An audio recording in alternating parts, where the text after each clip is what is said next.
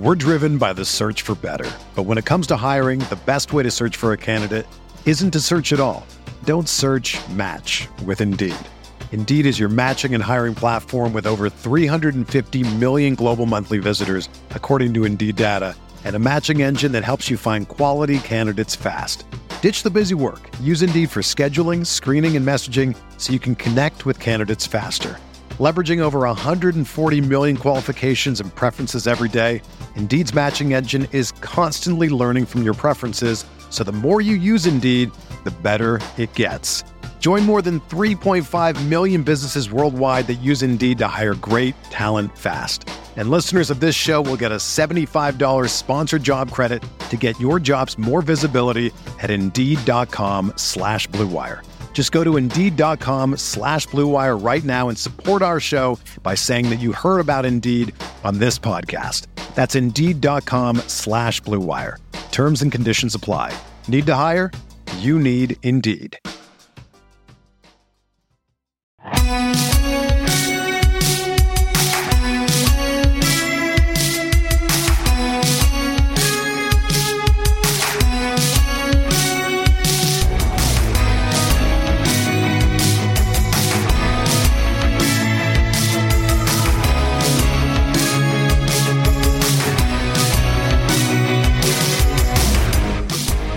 USA and Australia prove they are followers of Jesus in that they are getting on a plane and going home. This is the Arsenal Vision World Cup Daily. My name is Elliot Smith, Black Man Twitter, Yankee Gunner. That's right. Uh, Gabriel Jesus, Jesus, has gotten on a plane and head home, and the USA and Australia will be following him, uh, although not to London, presumably, although some of them may be, like Matt Turner. Um, but the rest of them will be going to wherever it is they call home because they have been knocked out by the Netherlands and Argentina. Um, there were chances for both of these games to get interesting at points. Um, although there were also points where they were not, and we'll get into that with a man whose name is on the artwork and who is now fit enough to start. His name is Lewis. You can find him on Twitter at LG Ambrose. Hello, Lewis.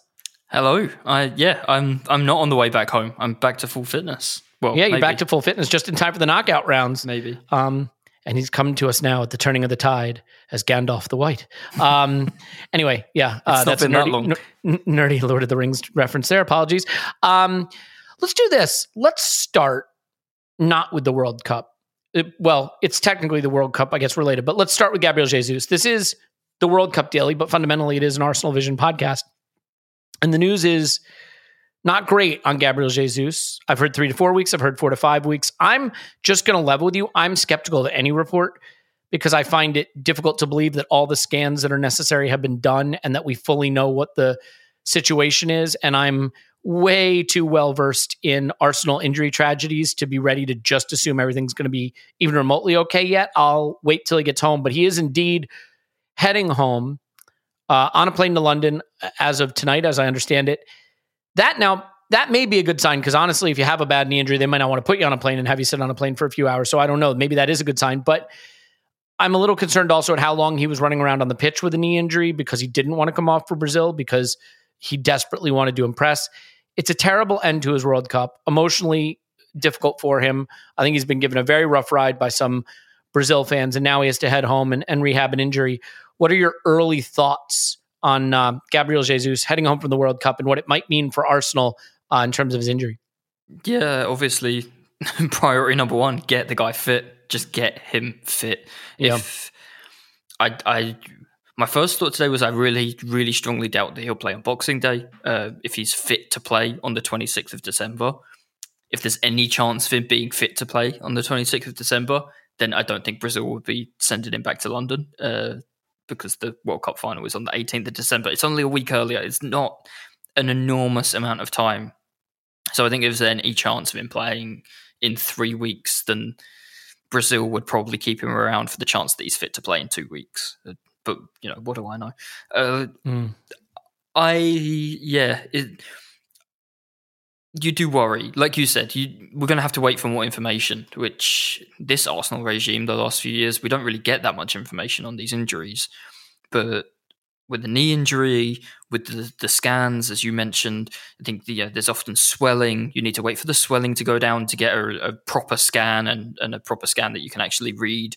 Fully. So it's going to be a case of wait and see. Uh, but I think we'll be playing our first couple of games back probably with Eddie Nketiah up front, most likely. Well, I, did want to ask you about that. I mean, do you presume that it'll be Eddie Nketiah up front? Let, let's take the worst case scenario. Not that that would ever happen to Arsenal, um, nor has it ever happened to Arsenal. But let's take the worst case scenario just for a second.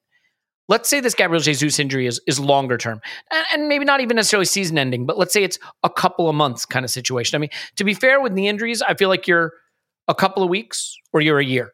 you know what I mean? When you get a knee oh, injury, oh, it's yeah, like we, yeah, we've had plenty of times where players were perpetually out for three weeks, and it just that, yes, it became eighteen months. My favorite is the like six months into the three weeks. They're like, we've decided to perform surgery.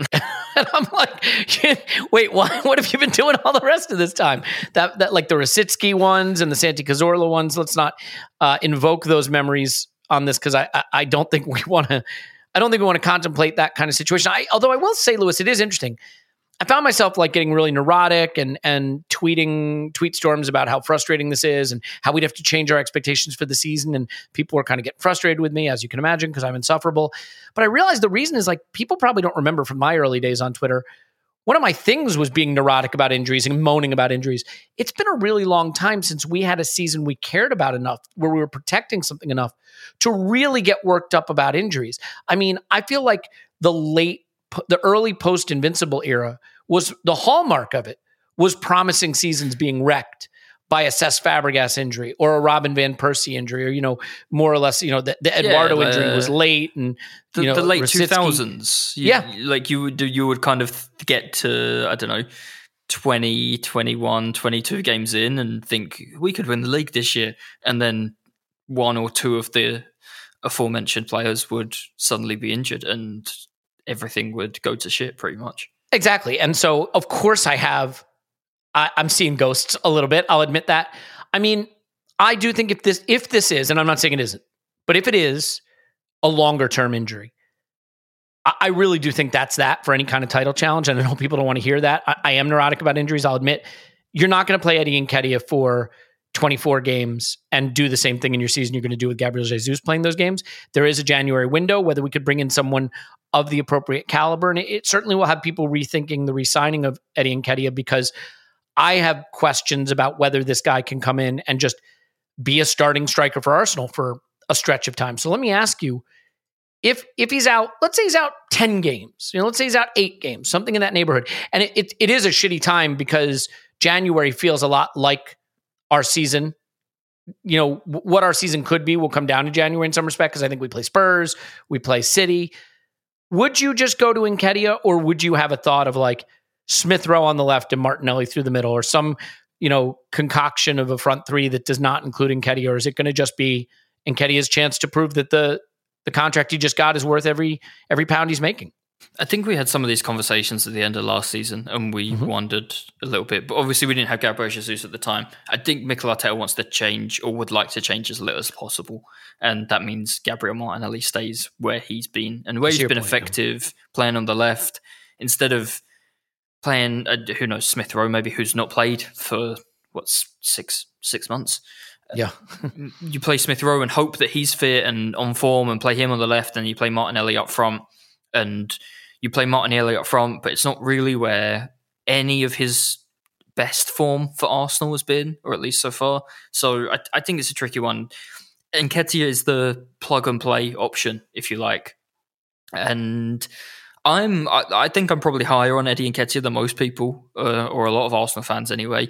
I think he played really well when he came into the team last season. I don't think that you're going to play Eddie Nketiah for over half a Premier League season and win the league but I do think Eddie Nketiah can play very, very well up front. We, are not going to have, uh, you know, Tim wrote about it this week on Arsblog.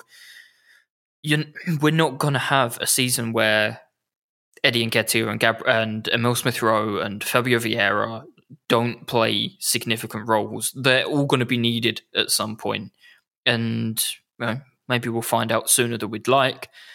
Maybe it forces their hand in in January. We've got I mean, New Year's Day is probably. Oh, sorry, New Year's. Yeah, New Year's Eve is probably a bit. It's definitely too early. You've got Boxing Day and New Year's Eve. Then you've got an FA Cup weekend. So we've realistically got two Premier League games before you could possibly get anybody in if this injury to to Jesus ended up being more serious. Yeah. And then you wonder would they try and do something, I guess, then. Uh, uh, you know, sort of beginning of January. Um, but as we've seen over over and over again with this management this last sort of 18 months or so Mhm. they're not going to do anything unless they think it's the right player. So it's i think it's more a case of accelerating something that maybe they'd be hoping or planning to do in the summer. I mean i've just had a really quick look there um, and and two players who i like and we've we've very very minorly been linked with one of them i think but leonardo uh, leandro trossard and Mhm. marcus Thuram are both out of contract at the end of the season um, those are two players who could possibly be options, you know, be it up front or on the left wing in Martinelli's position if you wanted to try and move him and see how that worked out. So I wonder if there's maybe a bargain or two to be had somewhere if they look at loans or you know something that it, now that we are pretty confident will be in the Champions League next season that isn't going to set them back massively financially and get in the way and, and take a huge buyout of the budget for maybe an alternative signing when in the summer someone else becomes available that we'd actually really, really like to sign for that position. I think the reason I have concerns about Nketiah is just style. I think Nketiah is really good at running in behind, at chasing down long balls, at making clever runs against defenses at the halfway line. Arsenal plays so high up the pitch now. We dominate territory so thoroughly. We play a very technical game of of you know really moving the ball, trying to, or at least trying to move the ball quickly in the final third, and then pressing, counter pressing to regain possession and keep the ball up the pitch. And I don't know if that's Eddie's game as much. And to be fair, we just don't know much about Eddie's game in general because of how little he's played. We've seen him have one run in the team late last season. He did pretty well. Um, so I'm not saying he can't do it. I guess um, There's the other side of it as well, I think, where like I don't. We've been through this. We've talked on instant reactions. None of us are annoyed with how Gabriel Jesus has been playing, even though he hasn't scored. Nobody's sitting here saying like, "Oh, he's been a revelation. this is awful." he, Yeah. he he's not scored for whatever it is, eight games now, nine games Mhm. for Arsenal anyway. But I think Eddie Nketiah would have scored a few goals more likely in some of those games Mm. and then maybe you you know you you shuffle a little bit of the responsibilities and if the striker is maybe not doing a bit more of that creation ball retention back to goal stuff that Gabriel Jesus has been doing. But then maybe it takes the goal burden off of Saka Martinelli and Odegaard to chip in quite as often. And if the strikers sort of grabbing a couple of goals that Gabriel Jesus hasn't been scoring recently and, and maybe that, that that would be a way that I would see Nketiah coming into the tide not to score us 30 goals, like not even close, hmm. But a. I'd goal every, but yeah, no doubt, but a goal every couple of games, and it may be that creativity can come from Saka and Odegaard a little bit more, and you're not leaning on those two and on Martinelli and on Xhaka as well to get in the box and contribute with quite as many goals as well. And, you know, maybe you share it around a little bit. If Smith Rowe is fit, now you have someone who can come off the bench who's fresh, who we know can score goals as a substitute. It, it really will come down to is this three, four, five weeks? Is it longer? If it's longer, I, I think you have to do something. Hey, uh, just one question because we did him on the scouting video on the Patreon side. As a close Bundesliga watcher, what's your thoughts on uh, Jesper Lindstrom? I I I'm nervous about pl- trying to sign players from the Bundesliga. We've seen Yeah. we've we've sort of touched on Jadon Sancho and uh, we've seen Christian Pulisic, Kai Havertz, Timo be Werner. fair, Kevin De Bruyne was, was Well, yeah. There's been a few, there's been Um, more than a few that have, have thrived as well. Yeah. But there's so many players. I think there's so much space in the Bundesliga, and and Frankfurt aren't a team that dominate possession. I think we have. I think Jesper Jesper Lindstrom is great. Um, I wonder how he fits and where he fits for an Arsenal team that has 60 65% of the ball and has to break teams down would be my question. Okay. Yeah. I, the thing I liked is, I mean, he looked creative, somewhat two footed, like he could play left, right, or Mhm. even maybe a little false nine ish. Kind of that that versatile and and clever player who you can bring in to be an option at any one, uh, you know, all all across the front three Yeah. versus Which like would- a Mud- Mudryk. Yeah. Which feels like the thing we need next, right? Like, like if you look at the way we're playing and the front three kind of picks itself at the moment, and you think of I mean, not that we're quite at that level yet, but you think of that Liverpool front three with Mane, Firmino, and Salah, and what did they add? They added Diogo Jota, who could come in and play and replace any of them, and suddenly you yep. didn't have an obvious backup right winger or an obvious backup left winger who's getting barely any minutes when Saka's not playing, but you have somebody who can fill in for any of those players and rotate and give somebody a break, and that's it's definitely what we need when we're looking for someone to add up front. And they kind of doubled down on that with, with Luis Diaz, by the way, who did mm-hmm. a little bit of of everything across the front three. And I think they like that idea of having that versatility. And then you kind of see the impact of bringing in a a, a player who can't, Darwin, you know, who plays a different style of football, and it took some adaptation. We'll see. Look, Gabriel Jesus, to me, even without the goals, has been our best player and our most important player, just in terms of the way he's changed everything about how we play and our ability to play higher up the pitch, his ability to win duels, his ability to drop into the midfield but still get into the box, to link play, to press. He's a fantastic presser, an intelligent presser. I, I think I think he'd be a huge loss. And there's and there's a mm-hmm. mentality thing there in the dressing room too. Him and yeah. Zinchenko have come from a team where you win every single week, and I don't think they accept any less than that from their teammates. Yeah, it's it's leadership by example. Yeah, it sets the example, and so yeah, I mean, and I'll admit I am scarred by injuries that have cost us seasons. I I do tend to overreact to injuries. I do think it is absolutely Arsenal down to the core that our, best player and our star signing in a season where we started better than literally any season in league history goes out in a game that was really just about rotation and somewhat meaningless in a World Cup that happens to be taking place in the winter for the first time in history. Like it just, it all feels very apt. And meanwhile, the moneyed club, Manchester City, their best player isn't even at the World Cup. so it's just like, you know, it is what it is. Um, all right. Well, there'll be plenty of time to see how that shakes out. And we'll definitely be talking about that more on the main Arsenal Vision podcast on Monday. But let's get to the World Cup since this is the World Cup daily. And the first game of the day was USA Netherlands. I think I think the story of this game is a somewhat naive USA team that played into Van Gaal's tactics and just never adapted. And ironically, after the match, Louis Van Gaal said they played into our tactics and didn't adjust, which is red meat for the anti-Berhalter people, which is most people who support the USA at this point. I think as I watched this game, I saw a USA team that has a really nice midfield that's going to grow into being a really strong – a really strong part of this team. But now that we're a team that has more possession and more possession in the attacking third, the paucity of talent in the attacking third just stood out like a sore thumb. And I think the decision, you know, not to just play the best players, and I understand maybe Arsenal can have to make a similar decision coming up, but like there there comes a point where you say, sure, I don't have any really good strikers. I don't have any international class strikers, so maybe I just shouldn't play one. Play my best players.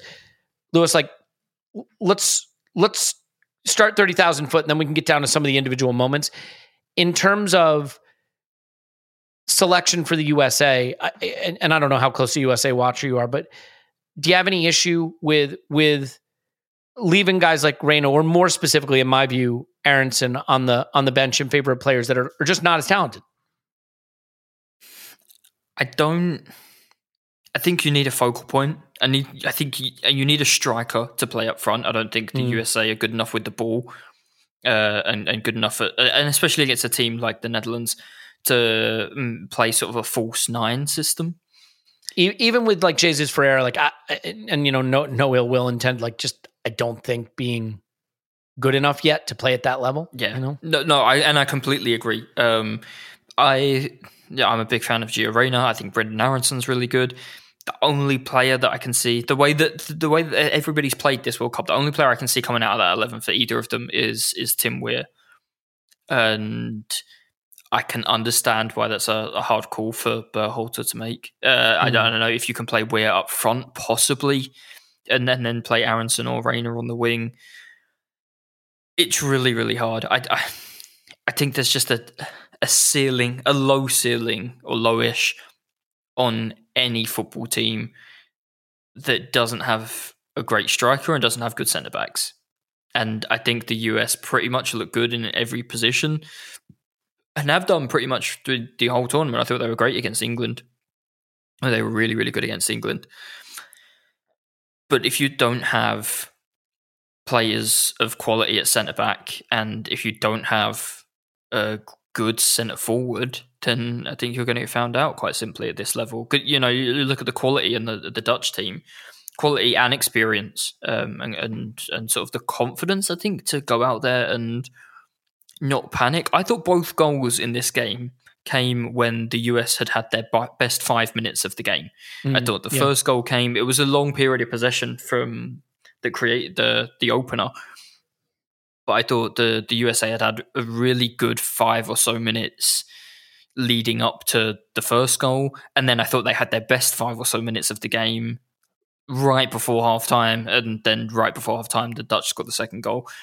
So for me, they they were moments of quality and poise in in the high pressure situation, high stakes game that the US lack through a, a, mixture of not having quality in key positions and just a little bit of age and experience and being on the big stage. Like as as much as you look at the Dutch team and you think like ah, you know, Frenkie de Jong's not had the best couple of years, Van Dijk's maybe a year or two years ago, pre-injury, whatever, looked a lot better than he does now. There's not an obvious world class attacking player. Yeah. It's like, but you've got Memphis Depay who plays for Barcelona, and you've got Frenkie de Jong who plays for Barcelona, and Virgil van Dijk is Virgil van Dijk, and Daley Blind. Like all these players have all played, you know, games to win titles, or Champions mm-hmm. League quarterfinals, or semi-finals, or Europa League finals. Or they've all been at that, and that to me is the big thing that in in the position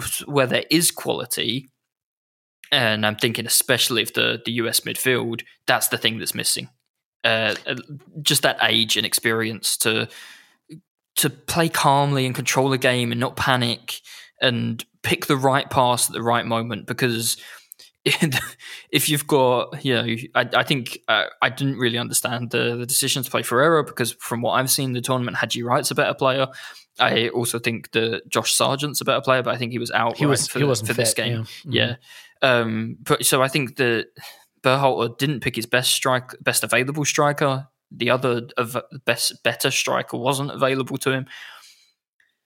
It's just it's not it's not going to work out. I don't think at this level because there's so much quality on the opposition that they're going to make you pay as soon as you make a mistake.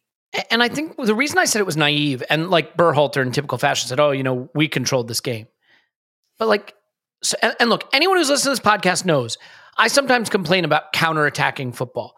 And the reason I complain about counterattacking football is a lot of times what teams will do is they'll bunker into their defensive third, have no out ball, just get battered and say they were playing on the counterattack. And my argument has always been that's not counterattacking. That's just getting battered. You know, being a possum in your defensive third is not is not counterattacking it's football. It, it's but, it's not like it's not clever enough to be rope a dope. No, right? Like when Watford had 30 plus shots against us in the Unai Emery year, that's not counterattacking football. It's just getting battered. But like this was counterattacking football by the Netherlands. They held the USA at arm's length around the edge of their box and they let the fullbacks push up and they let the midfielders push up and took advantage of the space in behind and were extremely effective and clinical. Their first goal, there's lovely triangles, lovely passing through the counter press. The fullbacks get caught up the pitch. The cutback is on, and, and Tyler Adams, who is a wonderful player, gets caught being a Denilson on that goal. Now, interestingly, prior to that, Pulisic has a, a chance gifted to him. Mm-hmm. I think he's a mm-hmm. little unlucky. I don't know that, that, there's anything necessarily wrong with how he takes it. I don't know if he's going five hole, if he's trying to go between the legs, or if he's trying to get outside of him. To be fair to Noppert, it's a good save. It's a good save with his leg. We'll, we'll come on to the other game. Lautaro mm. Martinez was guilty of missing, be, like be, way missing better chances, better yes. chances and from, worse, like like in a similar position, mm-hmm. but he missed them in a way worse way than Pulisic well, missed that chance. What's funny is if the if the Argentina finishing, if Lautaro Martinez had been playing for the Dutch, the USA might be going through because yeah. the Dutch were extremely uh, clinical with the chances that were presented to them. Um, not that they were the hardest chances, but they did finish them and still have to finish them, but but to be fair, I think if the USA gets that goal, I would love to have watched a game where the Dutch couldn't just let us come on to them and then hit us on the counter over and over again. I would have loved to have watched a game where the US didn't have to. But after that moment, I just thought there was a naivety about the way we played, Lewis, because like I get that we think we're good now. Great. That's great. Maybe just maybe don't commit all three midfielders and both fullbacks, you know, that high up the pitch. Maybe just let the Dutch have the ball, not let them have the ball, but you know, be a little more thoughtful about your territory. And, and I'm wondering if you see it the same way, or if maybe I'm just expressing frustration. You know, if my my frustration at being eliminated is blurring my view of the game. But I, I did feel that the USA were naive in how aggressively they pushed up the pitch and made it very easy for the Netherlands to find ways to to hit us on the counter. There, there was an element of impatience in pressing, um, mm-hmm. and, and I think that's probably the bit that Van Gaal was referring to. The it looks like a counter attack goal, that first goal, um, but there was like twenty five passes. The, yeah, the, yeah, yeah. the Netherlands goal because they passed it around the back and they just waited. They waited for for the pressure to come because they knew that as soon as, as you say, too many players were committed to that press, then the space would be in behind. Uh, and that's why it looks like a counter-attacking goal because the space arrives and then they and they've played it calmly at the back as like you know from right to left the goalkeeper's involved and it got up to sort of you know, 12 13 passes or whatever. And then the space was there in midfield and then they pinged it. And then it was like three or four one touch passes in the middle of the pitch and the whole pitch opened up. The the press was the you know the midfield had been played through completely I like. I find it hard to criticize uh, the US too much because I think they were on a pitch against a more talented side, and mm-hmm. I don't think they did badly today. Like I say, I thought the Dutch goals came at incredible timing for them. Just when it, I did, they were really sucker punch kind of goals when when the US must have felt that they were playing well and sort of getting on top and getting a bit more control. It, it, it's weird though, right? Because like I agree with you, and I, I especially agree with you with the, the Denzel Dumfries goal at the end for sure, um, and maybe even the Daley Blind goal. But the first goal, like there was the game was starting to settle into a pattern of the USA running around like chickens with their heads cut off in the attacking third, and the Dutch creating openings, and we could not defend cutbacks. Like we were really struggling mm-hmm. with that. Clearly, the plan was get it wide and cut it back to runners running off the central midfielders. Like I said, Adams, lovely player. I, I rate him highly. He's going to see the video of that and he's going to be really disappointed with himself. He went full Denilson. The you know his man runs by him and he doesn't run back. If you told me that the USA would be in a knockout round of the World Cup. If you told me this four years ago when we weren't even in the World Cup, and then four years before that, when the way we played these games was bunker in and hope for the best, that we'd have sixty plus percent possession and seventeen shots, and you're frustrated that you lose. Right. normally, right. Yeah. Normally, I'd say get out of here. You know that that's that's just a big step. But the reason I don't feel that way as much is because a lot of it I felt was exactly how the Dutch wanted us to play. And you know what I noticed a lot, Lewis? I wonder if you saw this the Dutch felt like they were very in control defensively, but the thing that really bothered me is there was a lot of hero ball. There was a lot of players trying to beat one man and then two men and then 3 mm-hmm. men. Like against England, what really impressed me was how quickly the ball moved. In this game, I felt like players were carrying the ball to their teammates. There would be two USA players in the same area trying to like we're, we're getting in each other's way. I just thought the final third play was sloppy and and no one really seemed to know where the space was, you know, and and I think there's a credit to the Netherlands for being organized defensively. I just think the US did not know where the space was and there was a lot of hero ball and a lot of trying to beat men off the dribble rather than play one twos with teammates or or find space. And, and that was that was you know that maybe that's just down to talent, frankly. It would have been a game for a number ten for me because I thought, yeah, you know, yep. the, the, England game that worked really well. The, you know, the close the middle, 4 4 2 defensive shape, and make England just keep it at the back and then go around the outside. And England couldn't really do it. Uh, they they couldn't find space in the middle. They were pretty terrible. Uh, and for me, the US were by far the better team in the game against England. What that also offered that shape was just if you don't have a like a top centre forward, then you have at least a player playing close to the centre forward and you know combinations then become easier. You've still got your players on the flanks, but one of them on in the England game, McKennie played on the right and he tucked inside. You kind of had this extra man in the middle, but he could go out wide. I thought that suited these players really, really well to play that way, and and then it was uh, Timothy Weah who tucked in and, and played just off of Haji Wright up front. I thought that just made sense for this group of players. I thought today played into the like the just the shape played into into the Dutch hands. You you you got left with two centre backs against two centre forwards all the time. The the Dutch play with a number ten behind, in front of two midfielders, and it just mirrored the midfield three. And they closed the middle of the pitch completely. You've got three centre backs, you've got three centre midfielders, you've got two strikers. The space is out wide against them, and that doesn't just mean push the fullbacks forward. You know, you have to do something in the middle of the pitch. You have to offer something in the middle of the pitch. There wasn't enough presence, I don't think, you know, to contain the centre backs. Mm. And then and then there was no you know, the ball went out wide, but it it went out wide in such straight line running. There was no combination on the flanks. Exactly. Robinson went down the left, and Pulisic was just inside, and then the same with Weah and Dest on the other wing like there was it wasn't one twos and pull your man out of position and then go into the space. It was a lot of straight line running and you know, I, thought the the Dutch handled it. Uh, you know, firstly that was just really easy to defend because men weren't doubled up on out wide and all the Dutch players were in the middle of the pitch. So anywhere where Pulisic came inside the midfield three who I think from this tournament were the three players who stood out for no for the no US. Question uh, Yunus Musah is is brilliant, and, mm-hmm. and and I think that's the thing that I sort of took away from this game more than anything. I I thought that um, I thought that that America could have sprung a bit of a surprise today because I'm not convinced by the Netherlands. I'm still not, but they are.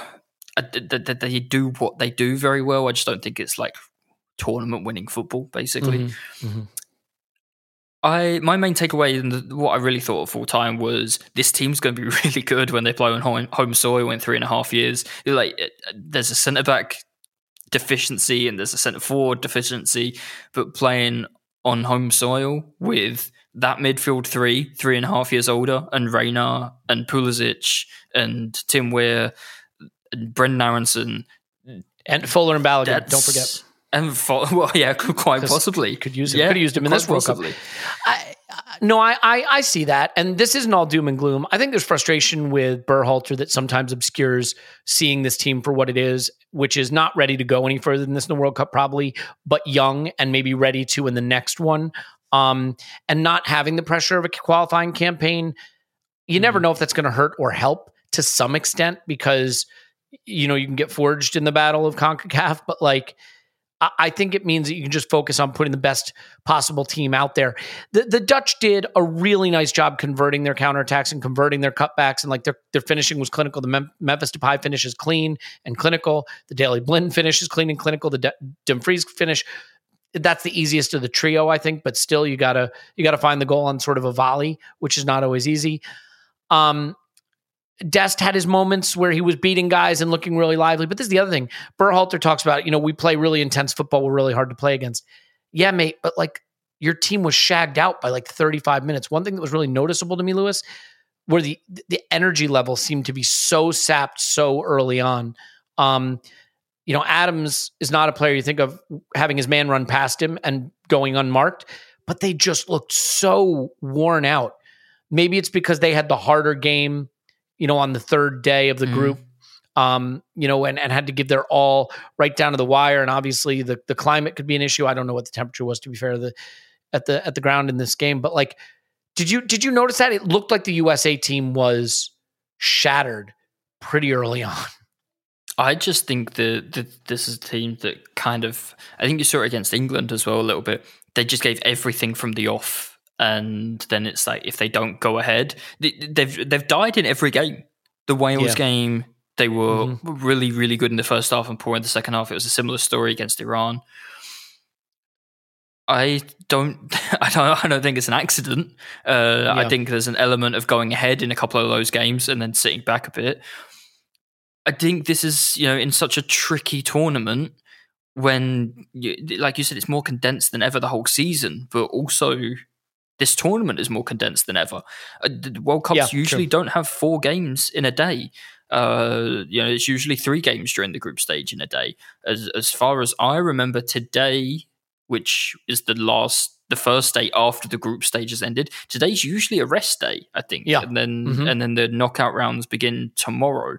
Yes. Um, so you know would have begun on Sunday in a in a kind of regular World Cup schedule. So I think there's element of that, and the US have rotated probably less than most. I mean, I don't have it in front of me, but I'm pretty sure it's been exactly the same players except the center forward. It has, except for the center single- forward. Yeah, right, and, and maybe one game. center back. I think. I think. I don't think Zimmerman. Yeah, Carter, one of Carter. Vickers played against Iran. Yeah, Yeah. Um, but you know, the, so the whole midfield we're talking about the the wing backs. I remember Dest was furious when he came off against England. Uh, I think Shaq Moore came on. Shaq, yeah. What what a yeah, I, I don't know anything. I mean, like, you know, as as you mentioned before, like I watched the Bundesliga a lot.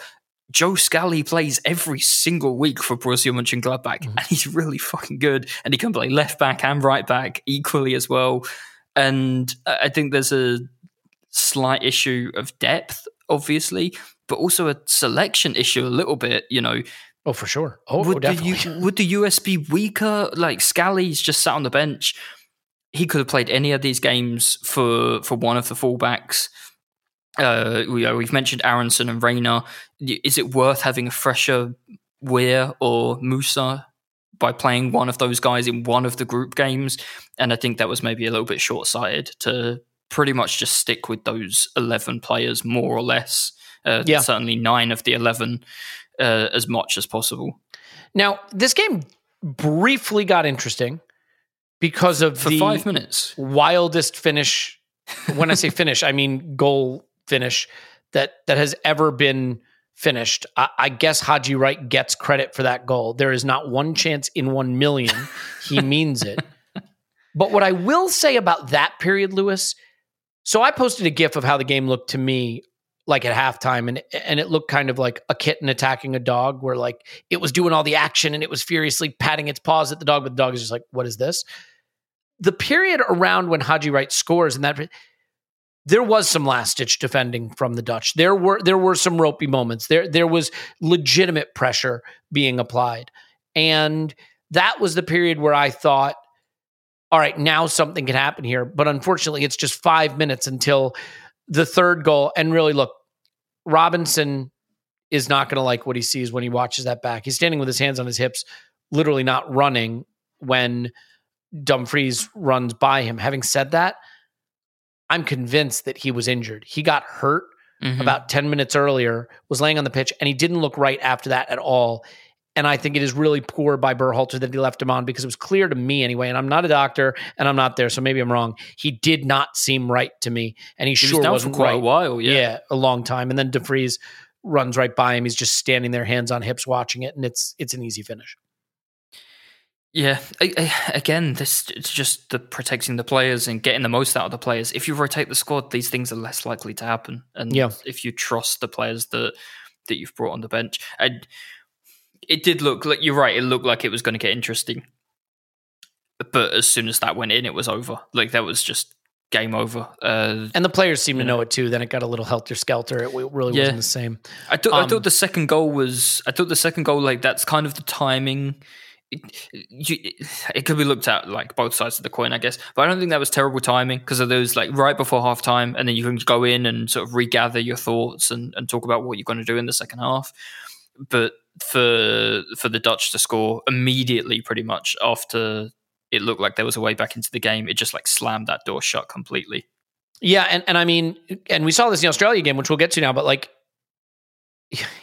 the funny thing is, when you've had a lead all game and it's felt comfortable, and then the other team gets within a goal late, I think it can really make you shit yourself. And I- so, had we been able to play at two one for even just a few more minutes, I think it would have been a very nervy ending for the Netherlands. I- but you know, I don't care how big a gap of quality ever is between two teams. We see it all the time. If you're one goal up against anybody or one goal down against anybody and there's five or 10 minutes to go and you're throwing balls into the box, I think pretty much every team on the planet gets nervous no matter who they're, they're Yeah. facing. yeah, you're going to fill your pants a bit. Well, look, credit to the Netherlands. I thought their tactics were good. I thought they executed brilliantly.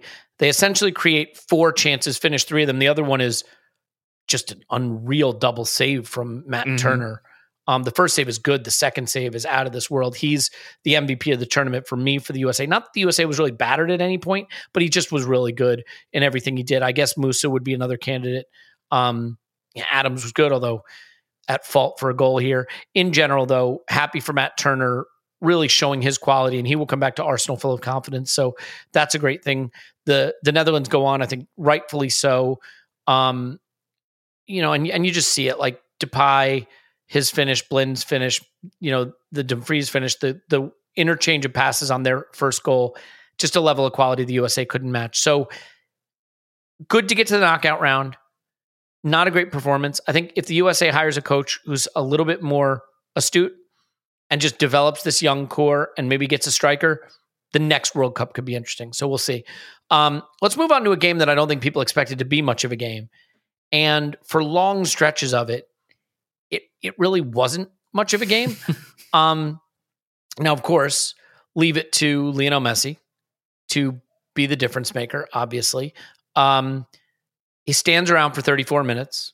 I mean, it wasn't that he wasn't doing anything. He just he he's No, he was walking around some of the time. he yeah he was walking he was he was he moved i saw him move i can i can find you video of him moving but he's just an economy of energy and then what do you know the ball finds its way to a position in the box and it's a typical Messi finish maybe you could say that matty ryan doesn't get down quick enough but i, I think it's i think it's a good finish and alvarez takes advantage of ryan's gaffe in the 57th minute and at that point lewis this had been a pretty boring game that Argentina, in what seemed like second gear, were comfortably in front of. You think that's a fair assessment of the first 60 minutes or so of this game? Yeah, I, I had a look before we started recording, and uh, and it pretty much confirmed my suspicions. Argentina had had four shots uh, Mhm. by the time they went two 0 up, include like including the two goals, and Australia had had one from a corner, which I think was blocked, uh, like a header from a corner. So yeah, very little had happened, and I think that was pretty much the way that Argentina had hoped the game would go, knowing that they would have the quality to create the majority of the very little that was happening and to to probably take one or two of the chances as well. I have to say, I find Argentina pretty hard to watch. Just most of the time, and and again in this game, I found them hard to watch. But you know, similar to the USA game in, in some respects, the golfing quality showed when it needed to, and then out of absolutely nothing, in the seventy seventh minute. You get an Enzo Fernandez own goal, a deflection of a, long range shot from outside of the box that's not going on target. And suddenly, Argentina start to fill their pants. And I wouldn't say that Australia created guilt edge. Well, no, you know what? I'm going to take that back. That's narrative. That's not really what happened. What happened is the game kind of opened up a little. And Argentina suddenly were like creating counterattacking chances that Lautaro Martinez was steadfastly refusing to put home. Lionel Messi was putting things on plates that weren't going home. Um, he had one shot from the edge of the box that he curls over the over the angle. But at the other end, there were long straight balls into the box that were causing problems. And at the absolute death, at the death, E- Emi Martinez, to his credit, does a really nice job to come out and smother from who was it? Garang Um, Garang Kuol, who, yeah. who I think is like the second youngest player at the or was the second youngest player at 18 the entire old. tournament. Yeah, yeah. he finds um, himself right Wow. on the edge of the six yard box, pirouettes, and fires it into the belly essentially of a, of an outrushing Emi Martinez. What did you make of how the game came to life and really a a wasteful Argentina allowing this to go down to the wire and become ultimately a pretty exciting finish? Yeah, I mean that, that's the first thing I guess is there's been a few games in this tournament where Argentina have not been as bad as maybe it is made out. Um, well, mainly the Saudi Arabia game when they had three goals disallowed for offside before the sort of the Saudi Arabia had a couple of shots and scored a couple of goals after half time. Uh, the the Poland game was weird. The Mexico game was weird. Lautaro Martinez looked awful whenever he's been on the pitch. Uh, Julian Alvarez has rightly taken his place. He, I thought he was brilliant against Poland. Uh, he was good again tonight and got his goal. Uh, obviously, capitalizing on that Ryan mistake. the game should have been so far done. And Messi laid two on a plate for him and he uh, he did that thing that we all love to see so dearly when he put the ball about 10 feet over the bar and then just stared at the ground and then and then he looked up at one of his teammates and then looked back at the ground as mm. yeah because the the pitch didn't look great but like you've grown up on the streets of Argentina. I'm pretty sure you've played on worse than this. You've you've dealt with these bobbles before. Um yeah, it, it was a weird, weird ending because I think Argentina, and you saw it in the sub, not long after they went 2 0 up, um, they they brought on, oh, sorry, but before even, it was right after half time. Uh, they brought on Lisandro Martinez and went to three at the back. And Argentina like to get ahead and then shut games down. And they know that having Messi on the break and his, his quality and his decision making, and, and it means he'll have a bit more space to play having yeah, a striker usually of the quality of Lautaro Martinez um, or Julian Alvarez alongside him, Rodrigo de Paul with his engine, Alexis Mac Allister, there will be players there on the break who can finish a game off if they need to or when they need to. And for some reason, they just haven't managed to do it at all all tournament. And then it feels like Scaloni leans into protecting what they have rather than trying to score another goal. And I was surprised how early that sub came today. I think it's yeah, I just had a look again. 50th minute, Lisandro mm-hmm. Martinez comes on and they go to a back three or, or, five at the back, if you like, against Australia of all teams who had offered absolutely nothing. There was no reason to change anything. The, the game was dull, but it was completely in Argentina's hands. And suddenly you're you've got one player less around Messi when you're attacking you like the fullbacks got forward, sure, but there was just no need for an extra centre back, and I found it a strange choice for a team that I feel like are carrying the baggage of that first game, and they're terrified of humiliation, mm-hmm. uh, as as we all are, I guess. But I mean, I'm not Argentina, clearly. I think I think you can tell I'm not terrified of humiliation. I subject myself Argentina more than most in yeah. this tournament, and they were, as you said, like that. Get the big guy up front and smash the ball up towards him with Harry Souttar up front at the last five or ten minutes. Argentina were prime for somehow throwing the ball into the back of their own goal. And yeah, you said it. Emi Martinez is the only reason that they managed to get away with it in the end. Well, get yeah. away with it's a bit strong, but you know what I mean. No, I, I mean, I just watched it again quickly. I, I want to apologize. Emi Martinez did not smother that in his belly. He gets an outstretched arm. It's, it kind of like it kind of scoops up, right? Because at first, when it when it ricocheted off of him, I didn't know if you know when the camera angle was a bit like, uh, what's going on there. I didn't know if the ball was going up, and it was, and he turned around and caught it, or if it was bouncing towards the goal, and he hadn't really got much of a connection on it. I think he got a really good connection on it watching it again, and I think it's a fantastic save from Martinez. It's going in. Mm. Um, it's not hit at the keeper; it's hit just outside his frame, and Martinez has to have his arm. If Martinez's arms are at his side, that's a goal. And we'd all be sitting here saying, "What the heck just happened?" As it turns out, we're not sitting here saying that. And frankly, I, I think on balance, the teams that went through today are the teams that deserve to go through. The teams with the better talent. I I don't know that either of them have shown me enough for me to think that either of them will go all the way um, in this tournament. I could see the Netherlands getting past Argentina. I, I certainly think if Argentina control possession and the Netherlands can play on the counter like they did against the USA. They've certainly shown that they can be very dangerous doing that. That'll be interesting to watch. Messi is an X factor. He's not the Messi of old, but he's still Lionel Messi, and you can always win you a game. So that's that's going to be one to look for. I mean, I, I will say of this bracket, Brazil have been handed and not handed. they had to win the group, and they barely did win the group. But Brazil are in a position, I think, to walk to the final just in, just on paper in terms of their talent versus what's in this bracket because I, they have to play South Korea. And there's no disrespect to any of these nations. Brazil will be a big favorite against South Korea. They'll be a huge favorite against either Croatia or Japan. And against either the Netherlands or Argentina, on the balance of what I've seen, they'll be a favorite. Now, Brazil, Argentina in a semifinal, I mean, that'd be pretty tasty.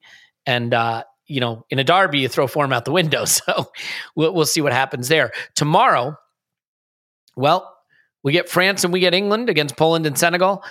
Um, let's start with England. I mean, Lewis, it, it I, I don't think England were perfect in the group stage, but they were absolutely as good as they needed to be.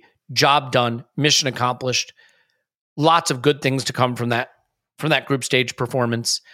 And now Senegal without their best player.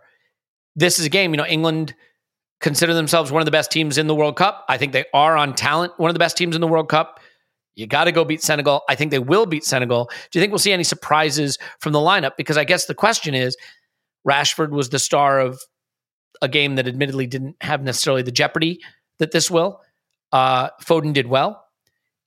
I think Sterling has been out of form. Saka obviously will be curious if, if his place would be restored. A lot of questions about some players that I think are right on the edge in terms of their place in this team. Trippier, Saka, Rashford, three that come to mind for me.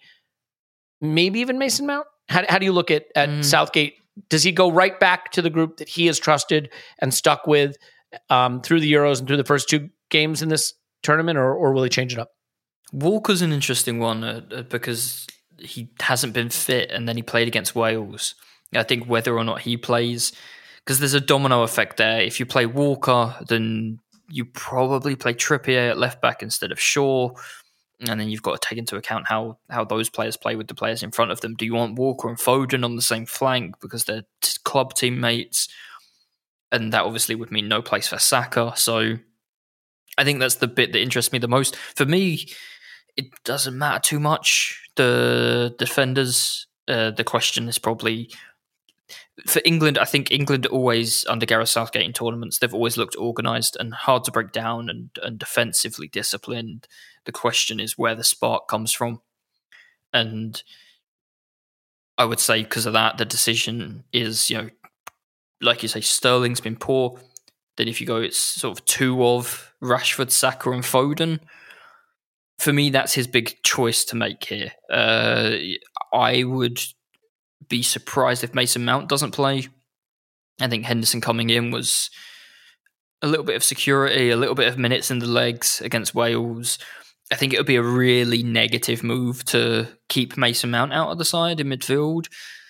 But Gareth Southgate has been quite a negative manager. So I guess it. I, I would think it would be the wrong choice, definitely, but I, maybe it wouldn't stun me so much. I wish Sadio Mane was fit because I think we'd get a really, really interesting game with a full strength Senegal against England. Uh, it's it's a shame Sadio Mane's not there, and they've lost uh, Idrissa Gana Gueye as well, who was booked in the last group game and, and is out suspended because of that.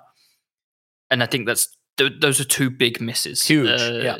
You know, if if Senegal had a full strength side, I think they'd fancy their chances. As it is, it's hard to look past England, uh, and the same with France tomorrow as well. I do, but you know, we we've got two very similar setups, I think, as to the one we had today with the maybe not so much Netherlands, USA, but certainly Argentina, Australia. And we know that that got close in the end. So knockout football, anything can happen. But I, I would, if you're looking for a close game tomorrow, I think it's going to be England, Senegal, not France, Poland. Let's Interesting. put it that way. Interesting. I, I, don't think either will be close. I, you know, ordinarily I would say I don't have a lot of faith in England, you know, just because of some tournament history. But I think the Euros have shown, and and even this tournament has shown, this is a different England. There's mm. there's a lot of not just quality, but I think character in this team. Um, and and I I kiss of death here, but I expect England to get the job done and to do it maybe in in impressive fashion and it just so happens that England are in the bracket of death, I guess you'd call it, because you presume that will set up a, a, a confrontation with France next Saturday. Can you have a bra- be, Can you have the the bracket of death with Brazil on the other side? I mean, Spain, Portugal, England, and France would be. And if Portugal don't get through Switzerland's no no slouch. Mm. What's crazy is had had Brazil finished second and Switzerland been in the other side of the bracket, Messi's Argentina yeah. would have a very, very, very clean path to get to a World Cup final and potentially face Brazil in it, which would have been something. But uh, we get ahead of ourselves. France, Poland. Um, I, hard to look past France for me here. Yeah. I mean, like I, I think Poland's Mbappe's been, been awful. I think J- Poland are maybe yeah. the worst performing team to get out of the group stage for me. Uh, I'd have like I think Australia weren't great in their group games, but, but sort of did enough to keep tight and then and then get a goal in a couple of the games. I think Poland were worse. Uh, Poland were outplayed by Saudi Arabia. Uh, I thought Poland were outplayed by Argentina. They were outplayed by Saudi Arabia and, and got a couple of goals on the break, and, and fair play to them for you know attacking efficiently. But they definitely didn't have the run of play in that game. They were outplayed by Argentina, and nothing happened when they played Mexico. It was just a drab nil nil. I, I don't. I've not seen anything from Poland to suggest that they'll have any chance against France. To be honest. Has has Mbappe been the player of the tournament for you so far? I mean, he's he's been just outrageously good. Oh, I'm trying to think if there's if there's someone that I'd suggest instead, and probably not. So So yes, I guess I guess that means yes. He's just electric, isn't he? He's just Yeah. like it's ju- the game comes to life when when he starts moving and when he has the ball at his feet. So yeah, Phil, Phil gave us the with with all due respect. Um, he he gave us the with all due respect. Um, he's better than Haaland. Do, do you see it that way? Uh, I think he is very different. Uh, to, uh, I'm going to sit on the fence and be incredibly diplomatic. That is diplomatic. I I don't know if Kylian Mbappe would come to England and score 17 goals every couple of games. Uh, Mm.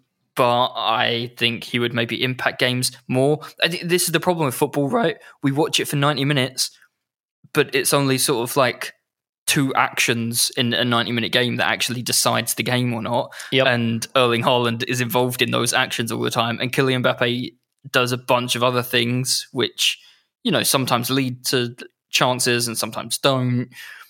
Uh, but, but is he better than Haaland? I don't know. I goals win games, and I don't think anyone's better at putting the ball in the net than Erling Haaland. yeah.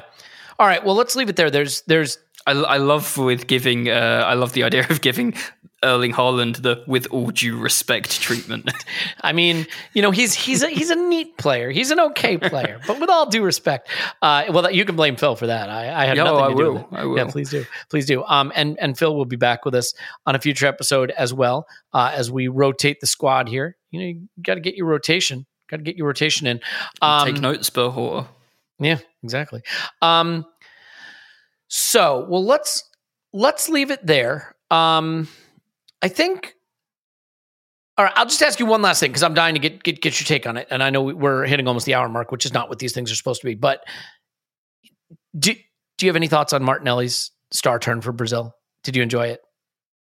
I'm very happy for him, and I really, really hope that he gets more chances to do that during the tournament. It's lovely when the world discovers one of your sons. Um, Especially And, uh, given the way yeah, the reception he got for being included. You know what I mean? Like just the the animosity from some uh, Brazilians who I think wanted their their preferred domestic. players yeah, like I, th- I think that's a big thing in Brazil. You know, the, Mhm. European football and, and certainly teams that aren't in the Champions League just don't get watched very much. And I imagine that you know it's not just in Brazil. Obviously, that's that's personal to him. I imagine there are lots of people around the world who are only just discovering Gabriel Martinelli now. And um, congratulations to all of them because it is a wonderful, wonderful journey to realize you can watch this player every week. Amen. Well said. All right. Well, we will come back tomorrow with um, our take on the France and England games. And by the way, if you're from Senegal, the the Senegal, and if you're from Poland, Poland games. I, I hate that I do that. You know, it's so hard. You realize like we have a global audience, and and you know somebody listening is rooting for that team that you're maybe overlooking. So I hope if you are. Uh, rooting for that team that we're overlooking. Well, I, I hope that you have a good day. But then, if you're rooting for the other team, I hope they don't have a good day. I, you know, how am I supposed to You can't this win. needle? You You're can't. always the villain. I mean, that's why you should block me on Twitter. Yankee Gunner Phil's. I'm Phil. Phil's not here. Lewis is on Twitter at LG Ambrose. Thank you, Lewis.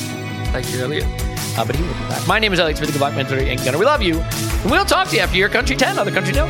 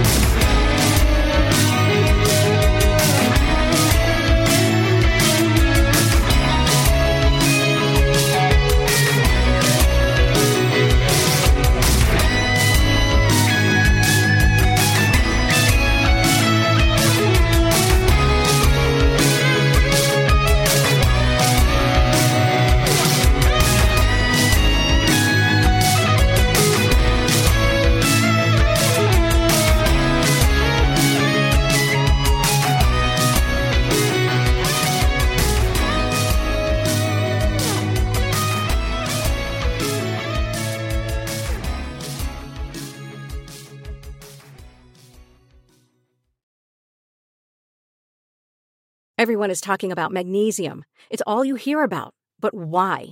What do we know about magnesium? Well, magnesium is the number one mineral that 75% of Americans are deficient in.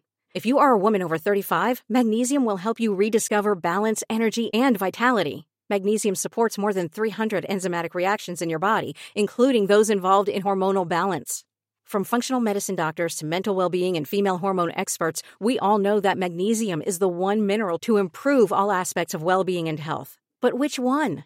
Magnesium Breakthrough from Bioptimizers, the trusted choice recommended by leading experts with seven best absorbed forms of magnesium to ensure your body receives the support it needs for overall well being. Go to bioptimizers.com slash balance today and use code BALANCE10 for 10% off. Support your journey to wellness at B-I-O-P-T-I-M-I-Z-E-R-S dot com forward slash balance.